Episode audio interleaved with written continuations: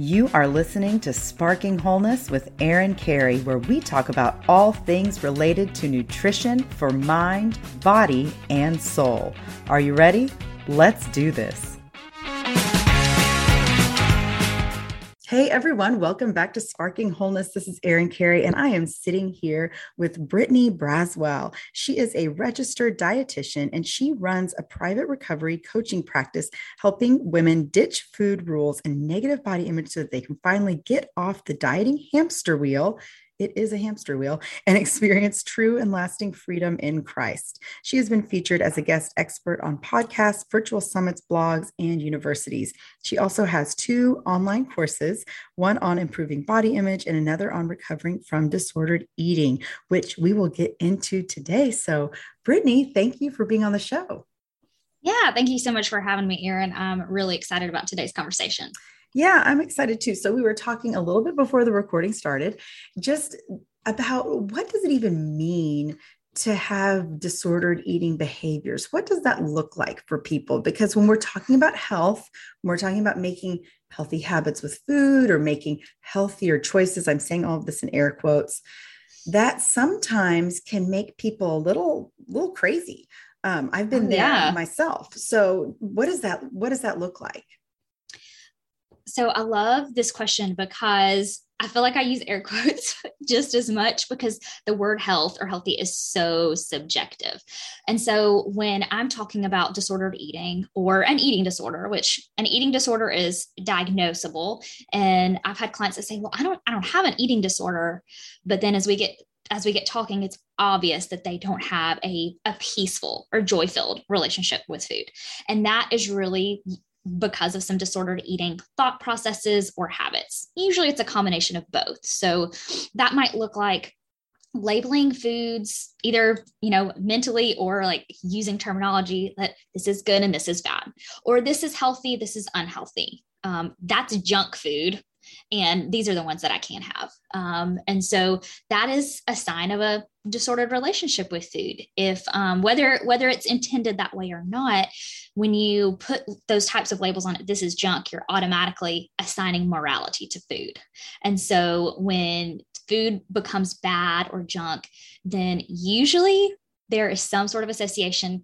Okay, well, when I ate that junk food, I was bad today or oh i should have been better than that and now i have to go do xyz right? Because i did that. Or now i feel this way about myself because i ate the junk. So um, so that's one one kind of just quick like okay maybe i do refer to foods as good or bad. That's a quick little sign that maybe you have you don't totally have peace with food. Um, if you have a tendency to skip meals or to to use some sort of behavior to you know air quotes make up for food or to earn something you feel like you need to eat like hey i have this event later tonight. Um, i know i'm going to eat you know whatever. I'm going to a wedding and i want the cake or i want the whatever. I need to just skip lunch so that i can do that. Um, that is a pretty good sign too that maybe you're not totally in tune with your body or even if you are that you still feel like there's something i have to do to balance it out and to to prepare for or to make up for after the fact. Um, so so those are a couple of quick signs. Um, another probably good just like general hey do i maybe have some disordered relationship with food is if you tend to cut out food groups or certain mm-hmm. types of foods altogether right like you you may say and i hear this all the time well brittany i don't really restrict like i eat enough okay well you may be getting in like you know enough total energy intake right in the form of calories. I feel like the c word gets so scary for people like calories right? And you i think it helps sometimes. Calorie is just a unit of measurement. So it's like saying like how many watts does my light bulb have right?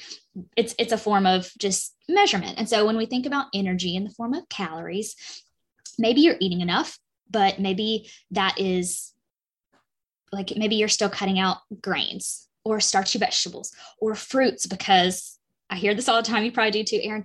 Oh, that has too much sugar, right? I hear the mm-hmm. word sugar and carb, carbs all the time. So, like, quick tip there if carbs feel scary, stop using the word carb and just put carbohydrate. Say the whole thing. That's it sounds so more sometimes just in your brain to go, okay, well, this is a scientific, like, this is a nutrient.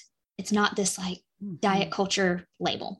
Um, so, so those are just a couple of things if you find you're constantly thinking about food or your body or what you're going to eat next or what you should eat next, those are just a couple of quick signs that you, you might have some some disordered relationship with food or at the very least lacking some peace when it comes to your relationship with food. Yeah. And I think so many times any of these restrictions i'll say that we place upon ourselves it has to do with what somebody else told us it's not necessarily yes. like you mentioned being in tune with your body it's not necessarily because we're in tune with our bodies mm-hmm. and we're really trying to figure out oh what does how does my body respond to this thing? Or how does my body feel when i'm like i'm on this big protein kick right now for neurotransmitters? It's this whole nerdy, nerdy thing i'm doing. But it's like what happens when i get enough protein in a, at a meal and when i don't? How do i feel afterwards? But yes. what most people do is they want to listen to a dietitian or an instagram influencer that doesn't have any qualifications and then they mm-hmm. decide well i'm going to do that because that's what that person said to do. What are your thoughts on that Yes, I love that because one of the things I tell my clients is like my goal when you work with me is to get you away from trying to be dependent on me. I don't want anyone to be dependent on me because I can help you with some of the knowledge, I can help you learn the process, but the goal is for you to become the expert of your own body. And in order to do that, you you've got to be able to listen to it and and see how it's responding and you have to learn okay, based on this, do I want to feel this way again? Does this feel good? How do I want to change things, whether it's a mental or physical result from eating? How, how can I adapt to this moving forward in order to nourish my body and my mind well without feeling deprived? Yeah, but even then, right?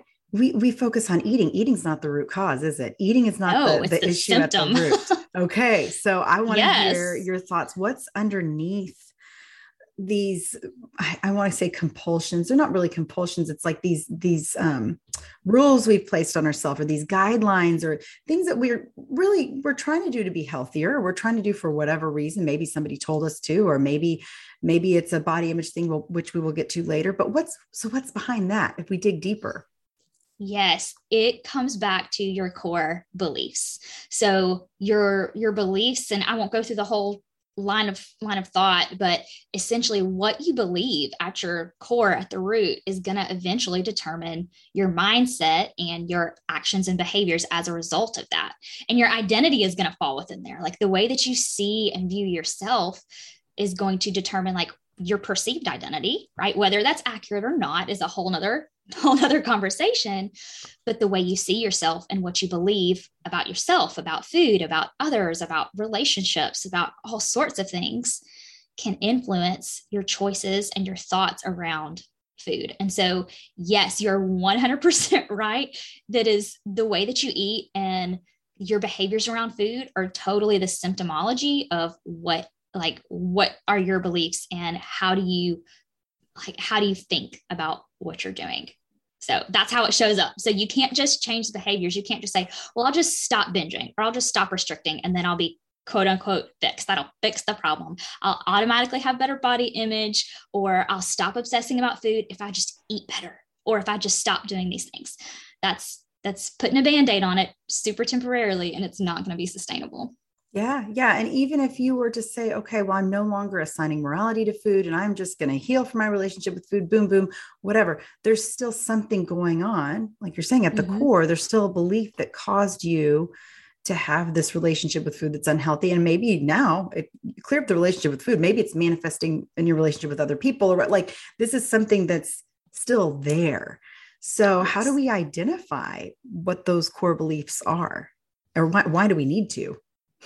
So it's really really important to like core beliefs matter so much because you cannot make changes whether it has to do with food or anything else just like you said these same types of anxiety fears whatever might be prompting the behaviors don't they may not just show up as food they might show up for somebody as being in an unhealthy relationship mm. or it might show up as substance use or mm. it might show up as any number of things and so you cannot make a change until you know exactly what needs your focus and why the change is needed why do you want the change and what contributed to the actual problem or struggle that you want to resolve Yeah, awareness is so important. And with that, that's actually a really good place to pause and thank our sponsor for today's episode. Today's episode is sponsored by Everlywell. As we are talking about getting to the root of some of our issues with food and bringing awareness to our bodies, you know, many women experience symptoms and don't know where to start. And Everlywell is committed to listening and supporting your journey towards better health and wellness. The Everlywell Women's Health Test measures 11 biomarkers known to play a role in your overall health and wellness and checks for any abnormal levels that may be keeping you from feeling your best. So if you're feeling like, ah, oh, I'm off, I, I don't feel right, I don't know where to start, this is a great starting place because Everlywell is digital healthcare designed for you, all at an affordable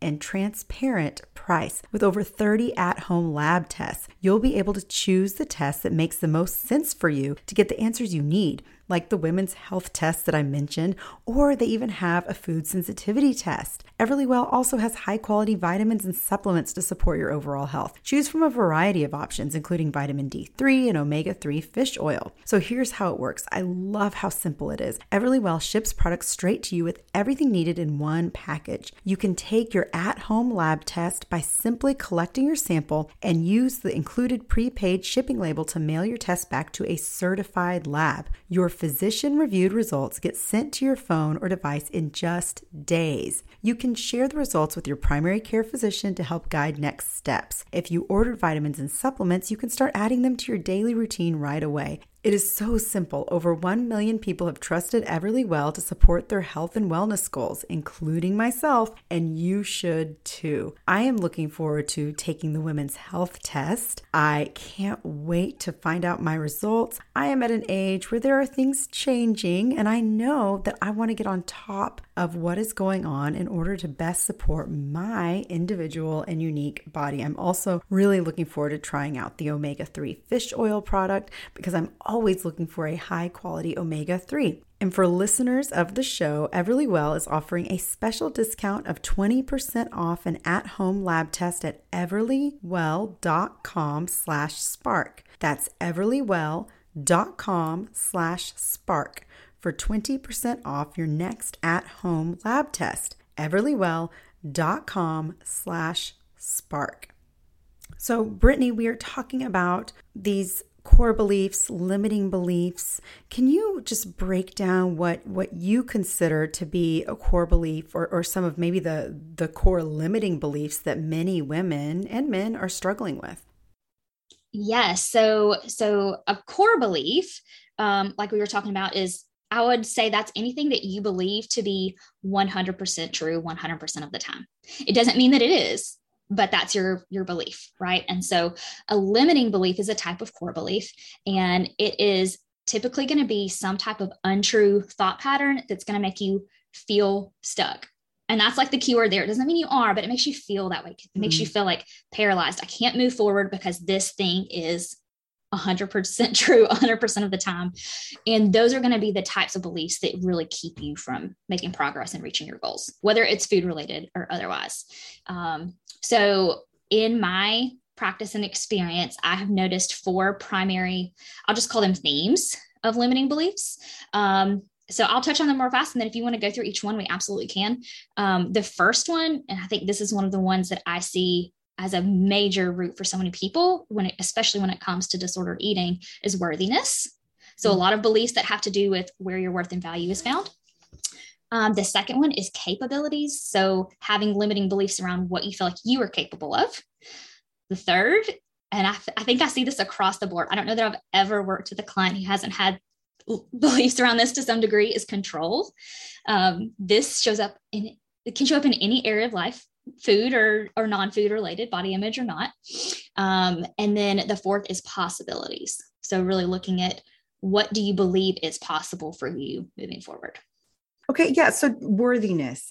This is really good and i think that I, I want you to break this down because i see myself and probably all of these um, but that that worthiness is interesting because i think that it, it's used in different ways depending on your um, belief system And I'd love to hear how you break worthiness down and how does that show up in somebody's life and how is it limiting? So it's limiting in tons of ways. Um, probably there will be some some some different examples come to mind as I say these, but some different ways that I see it show up most frequently, especially in the the realm that I work in. Comparison is a huge one. When you notice yourself like comparing your body to someone else's body or your habits or your house or your, you know, whatever it might be, um, when you lack boundaries. So if you do not have really strong set boundaries, that is one way that it shows up as worthiness because you're going to be constantly breaking boundaries in order to please or appease someone else, which usually comes back to, well, their opinion or their thought matters more than mine does. Mine's not worthy enough to be considered. Um, another way it shows up is when you are just constantly striving or trying to prove yourself. So if you feel like, well, I'm not good enough, or I need to show that I can, I can do whatever X, Y, Z, then usually and this is like a hard hitter i think for somebody that's that's where a lot of the people pleasing does show up um, because it's i want to make them like me because they are part of the reason or at least maybe your per- your perception of what they think of you matters in in the way that you see yourself and the way that you say hey based on what they think of me i i am worthy or i am valuable or i'm not. Um, and the fourth one i feel like is sort of a an oddball that maybe you wouldn't in uh, initially connect, but it's distraction.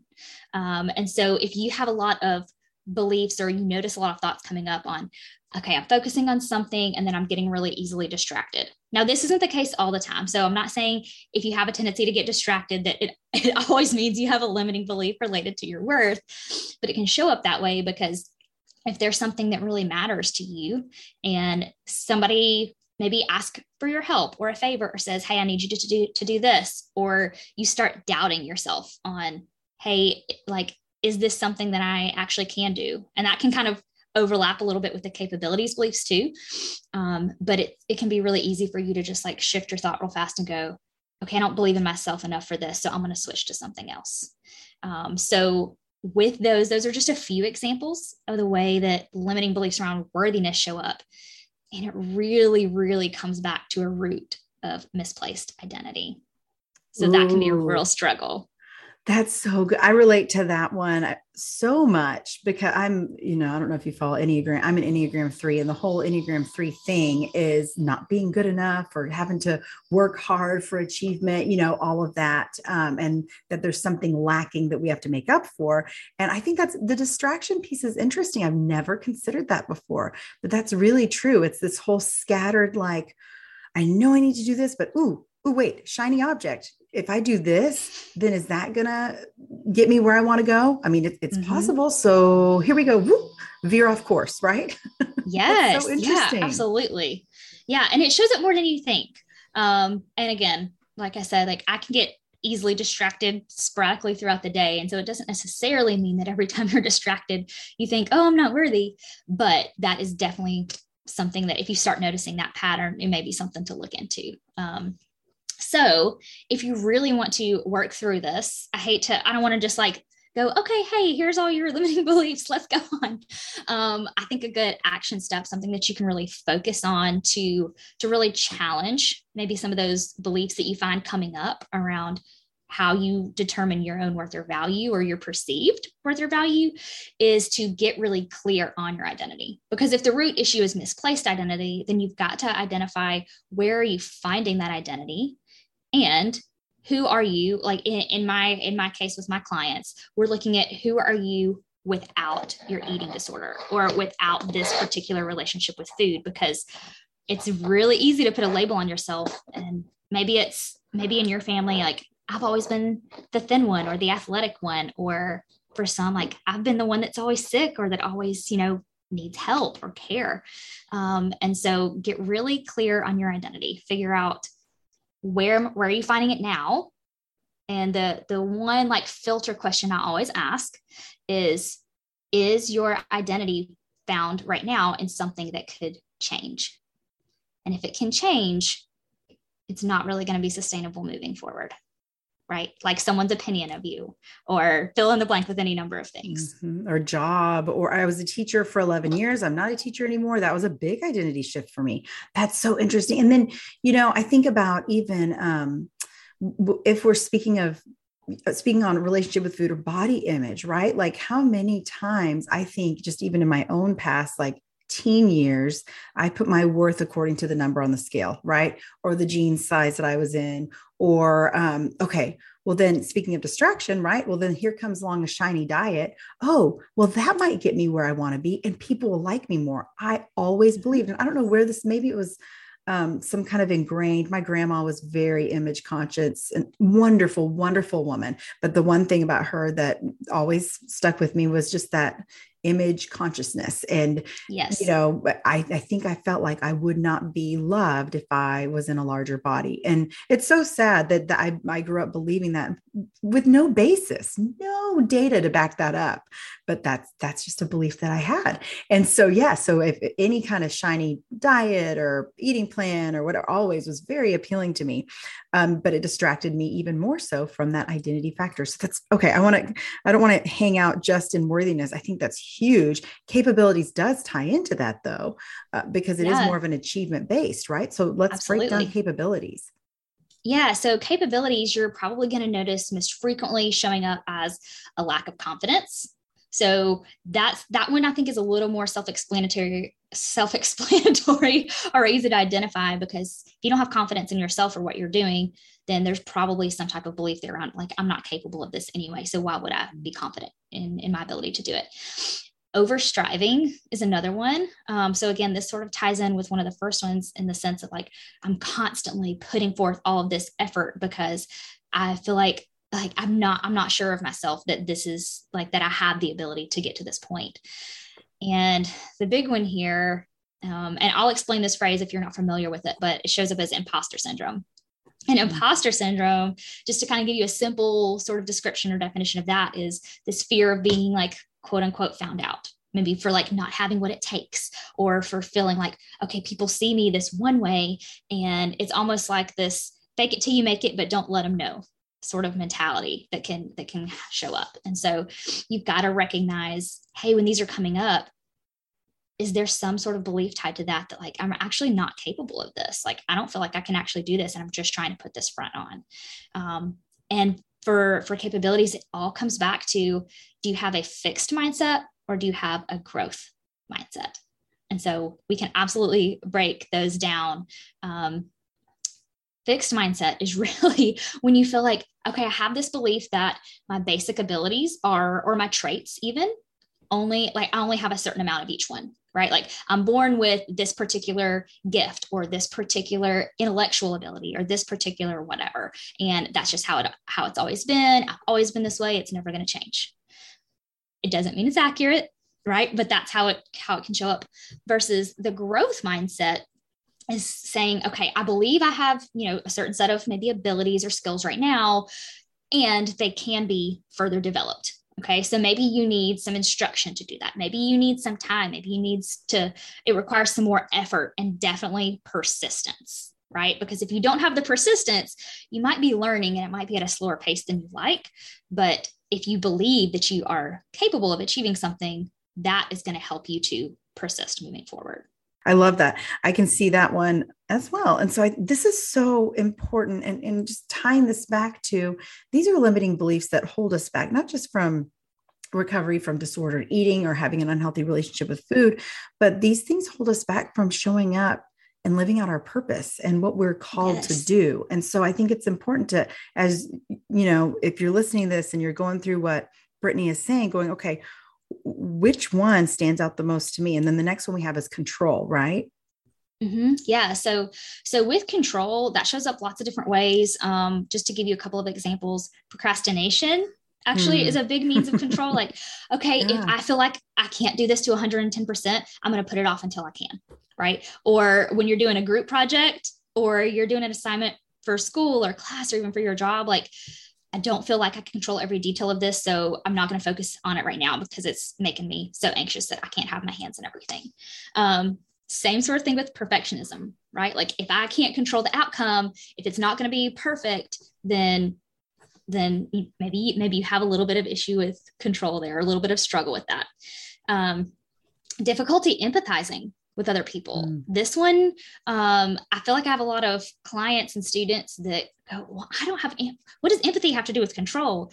Well, empathizing is like your ability to kind of emotionally connect with or relate to someone, and so you cannot control someone else's thoughts or responses, right? Like you are not responsible for their response. And so if you're afraid to open up in a relationship and tell somebody something, whether it's somewhat surface level or something deeper, and you know you can't control their response to it, you're going to be a lot less likely to, to deeply connect with that person.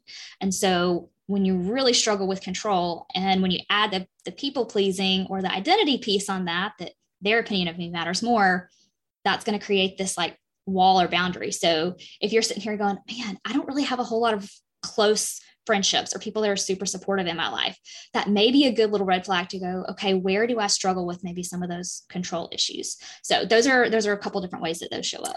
Ooh, but man, you know what that made me think of? Like even going deeper than that, like uncovering that layer. I think a lot of control issues in this way, procrastination, perfectionism, are rooted in anxiety, rooted even deeper than that, like in a fight or flight response, and a oh, brain yeah. that is stuck in trigger mode.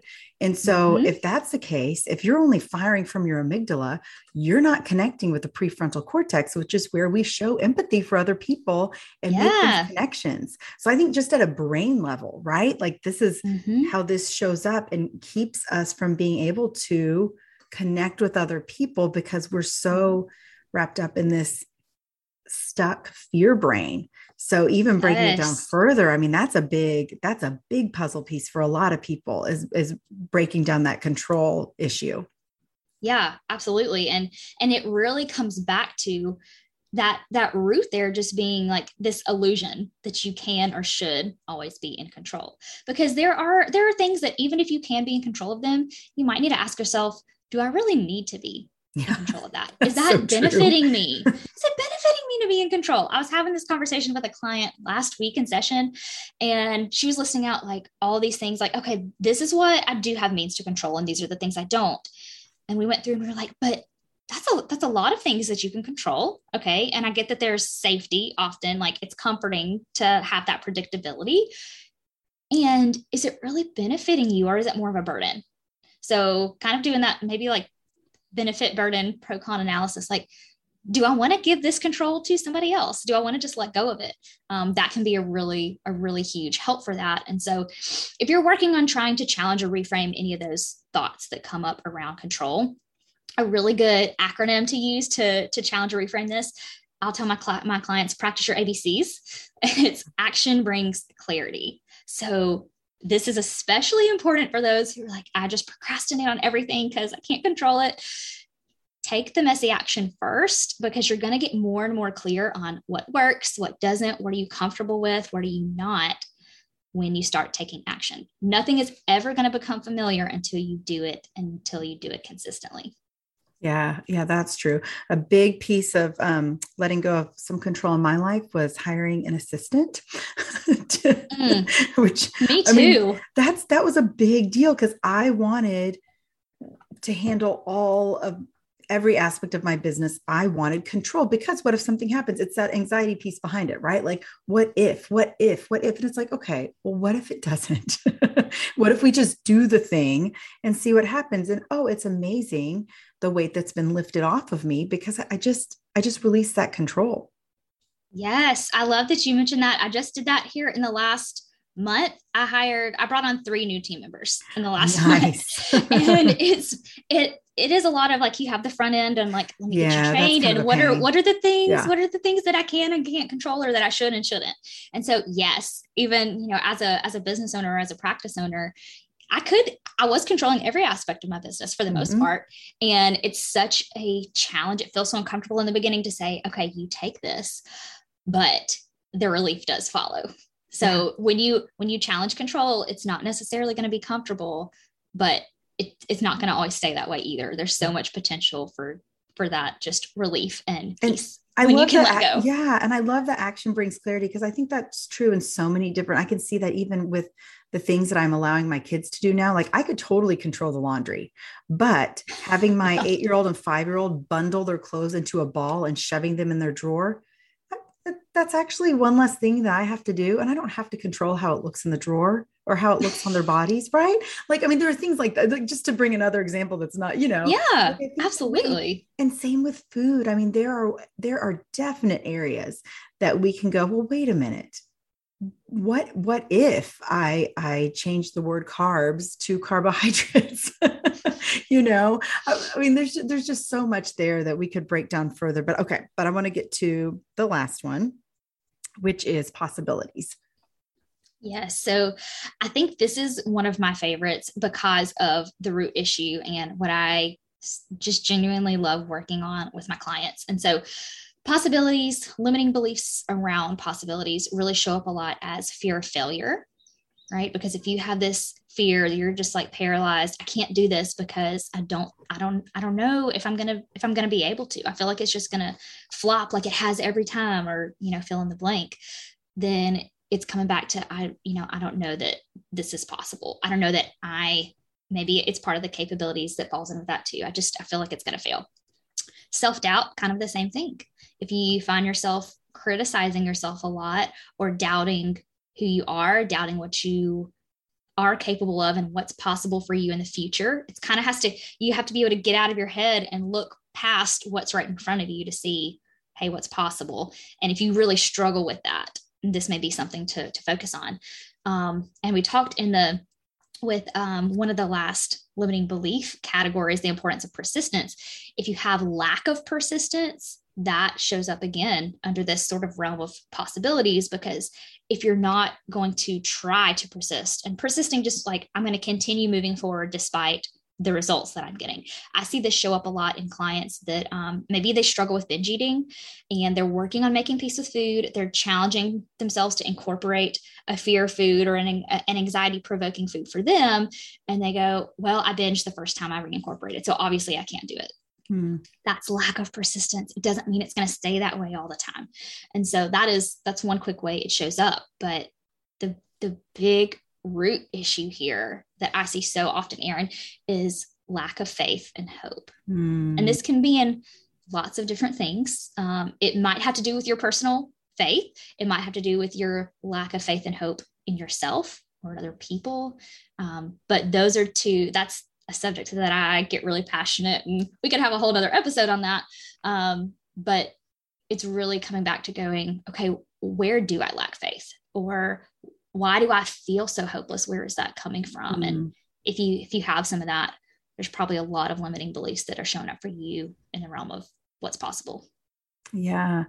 Yeah, it's interesting. So my husband is a licensed professional counselor and he does a lot of um, trauma work with people mm-hmm. and he'll do like EMDR yeah. and take people back to you know their childhood past issues that keep people stuck um and we you know it's interesting as he was going through his training um he did his own personal work in order to train for EMDR and the trauma and we had a lot of conversations about the stories that we create for ourselves and mm-hmm. how it can be like one thing somebody says in childhood or a parent says or a, a, you know somebody that's not not an abusive parent abusive grandparent or whatever just somebody really good and wonderful in every other way but they say one thing and it becomes our limiting belief. So yes. how do we how do we help support ourselves and other people break free from that? That is something that i i'm so passionate about getting e- equipping people and giving them confidence to ask for help because sometimes you just can't see the other side of things like i've I'll have women come to me saying, like, I feel like I should be over this by now. I feel like this shouldn't be a struggle. And the example that I give them, because I love analogies, um, I feel like I'm just such a visual learner and it, and it helps to, an analogy is really just you get to use something that you're familiar with to help you learn something that's a little harder to conceptualize or understand. And so I, I like to give the example of, you know, let's say you adopted um, a child or even a puppy, right? If you're not at the point of becoming a parent, maybe it's a puppy, right? And let's say it's one that's a little bit older. Maybe you have a five or six year old that you've adopted, or you've got a, an adult dog, right? And they haven't been potty trained, right? They're having accidents all over the place. It might be a little bit frustrating, but you're probably not going to be sitting here yelling at your brand new adopted child, going, I can't believe you won't go to the bathroom. Why aren't you going to the potty? Because if they've never been taught how to do that. And they've never been given the instruction and the time and the patience to learn like to connect their body going oh my bladder's full. That means this is what's going to happen or i have about this long before i need to go to the bathroom right? You're probably not going to be angry and upset with them. And so why do we do the same thing with ourselves when some we've got this limiting belief or we've had maybe you've lived in a household where it's been diet culture infused your whole life and you think that being on I'm not even going to list out a bunch of diets. Y'all know like all the fad diets, right? Like being on XYZ diet is the norm and like cycling through them like this is the next thing. If that's been your norm, it doesn't have to stay that way. And it's okay to ask for help. There's no shame in saying, well, I don't I don't know what else there is. I don't know how to have a peaceful relationship with food because all I can remember is hating my body from the time I was 6. Um, and so as sad as that is and as frustrating, some of those things can create that lack of those beliefs around what's possible or what you're capable of. So you have to get around people who are going to give you the encouragement that say, either I've already been there, and so let me show you, or let me get in your corner and not only give you the support, but also pour truth into you so that you know, like, this is possible. It's okay if you don't feel like it is right now, but it is, and let me show you how. So I think that's yeah. super crucial.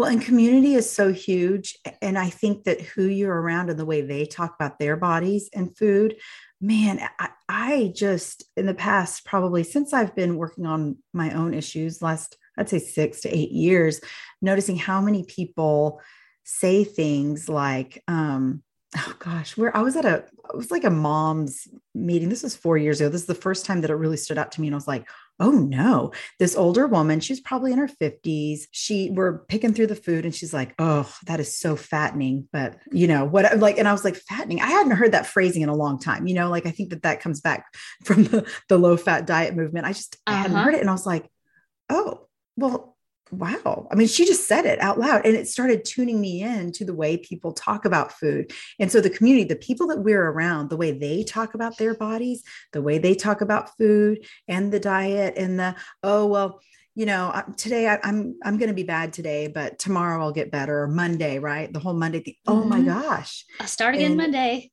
Drives me nuts, and I have family members that do it, and it's very triggering for me. And it's I have to really try to manage my own emotions when I hear that because it, I almost feel like it sends me into a tailspin of, oh, no, wait, but what, uh, you know, it's just, so how do we get past that? How do we surround ourselves with people who are going to speak positively about their body? It's so common to disparage your body and your eating habits. Like this is just the way women talk, unfortunately, and men, I will say. Sometimes I think my husband has been worse about it than me. But yeah, what do we do about that? Yeah, I think that the first step is really identify like working on that awareness piece of going, okay, some of those things we mentioned at the beginning, right? Like, what are some of those signs of maybe a, a disordered relationship with food or, or, a relationship with food that lacks peace and joy?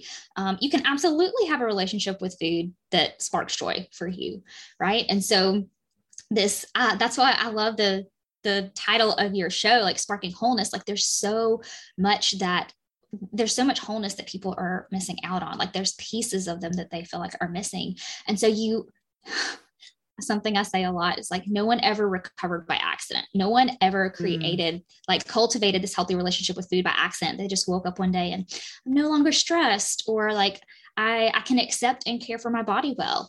And so it takes intentionality to seek it out. Um, and I hate to say, unfortunately, with that, but because we do live in so much of a diet ingrained body obsessive sort of culture that requires a lot of challenging um, when we notice it, we need to speak up about it. It doesn't mm-hmm. necessarily mean it has to be a bold, upfront conversation every time.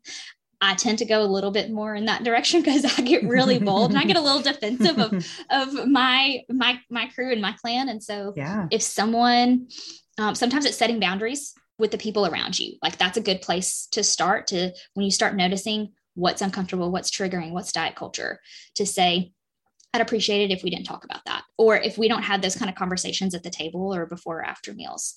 Um, sometimes it's a simple, and I hate to say simple, but to start looking for that community, like even going to Facebook and typing in like intuitive eating Facebook groups or um, food peace or food freedom or whatever it might be, just to to find at least somebody who can go, hey, me too. Like I feel that same way. I understand the struggle, um, and that can be a quick, free way. Just food freedom, um, and and see what comes up because you've got that connection piece is so important. I think that's one way we get attacked so often and we feel like we're something's not possible or we're not capable is because we've never seen it demonstrated or we don't mm. want to talk about it with the people around us because they might be contributing to it so we know they're not going to understand. So I would say you got to have a little intentionality, maybe a lot, to go seeking out whether it's a team team member like a provider, a coach, somebody, or if it's a community of people that at least can say, "Hey, me too." Um, I think that's a really good place to start. Yeah, yeah, no, I agree, and just knowing that you're not you're not alone in being triggered by these things, and that I, I think it, it's so hard. The whole morality associated with food, that's the one that gets me. You know, like I have certain things that I know are going to make me feel better, are going to make my brain function better. I'm all about eating for brain clarity. I am lucky in that I don't have a lot of digestive issues with food. I have a ton of brain health things that that I try to stay on top of. And I know when I'm feeling foggy or buzzy from food and certain things that trigger me. I know this. But that doesn't mean that everybody is going to feel that same way. And, you know, different yes. people have different triggers. And it takes that self awareness and just like you said, intentionality of going, okay, what is this going to look like for me? What are the things that I love and enjoy? And how can I enjoy food more? I don't know if you've read one of my very favorite books. It's called The Slow Down Diet. Now, it does have the word diet in it, but um, it's really, it's it's beautiful. It's less than 200 pages.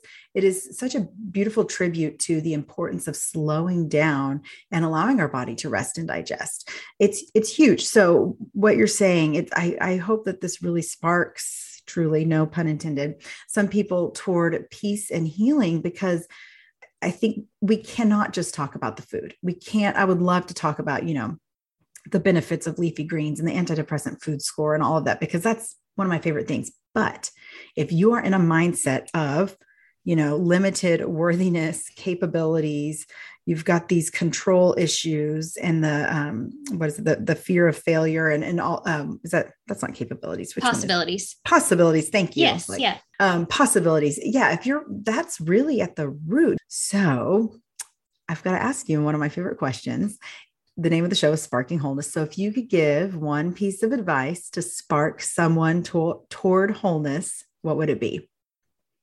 Oh, I love this question.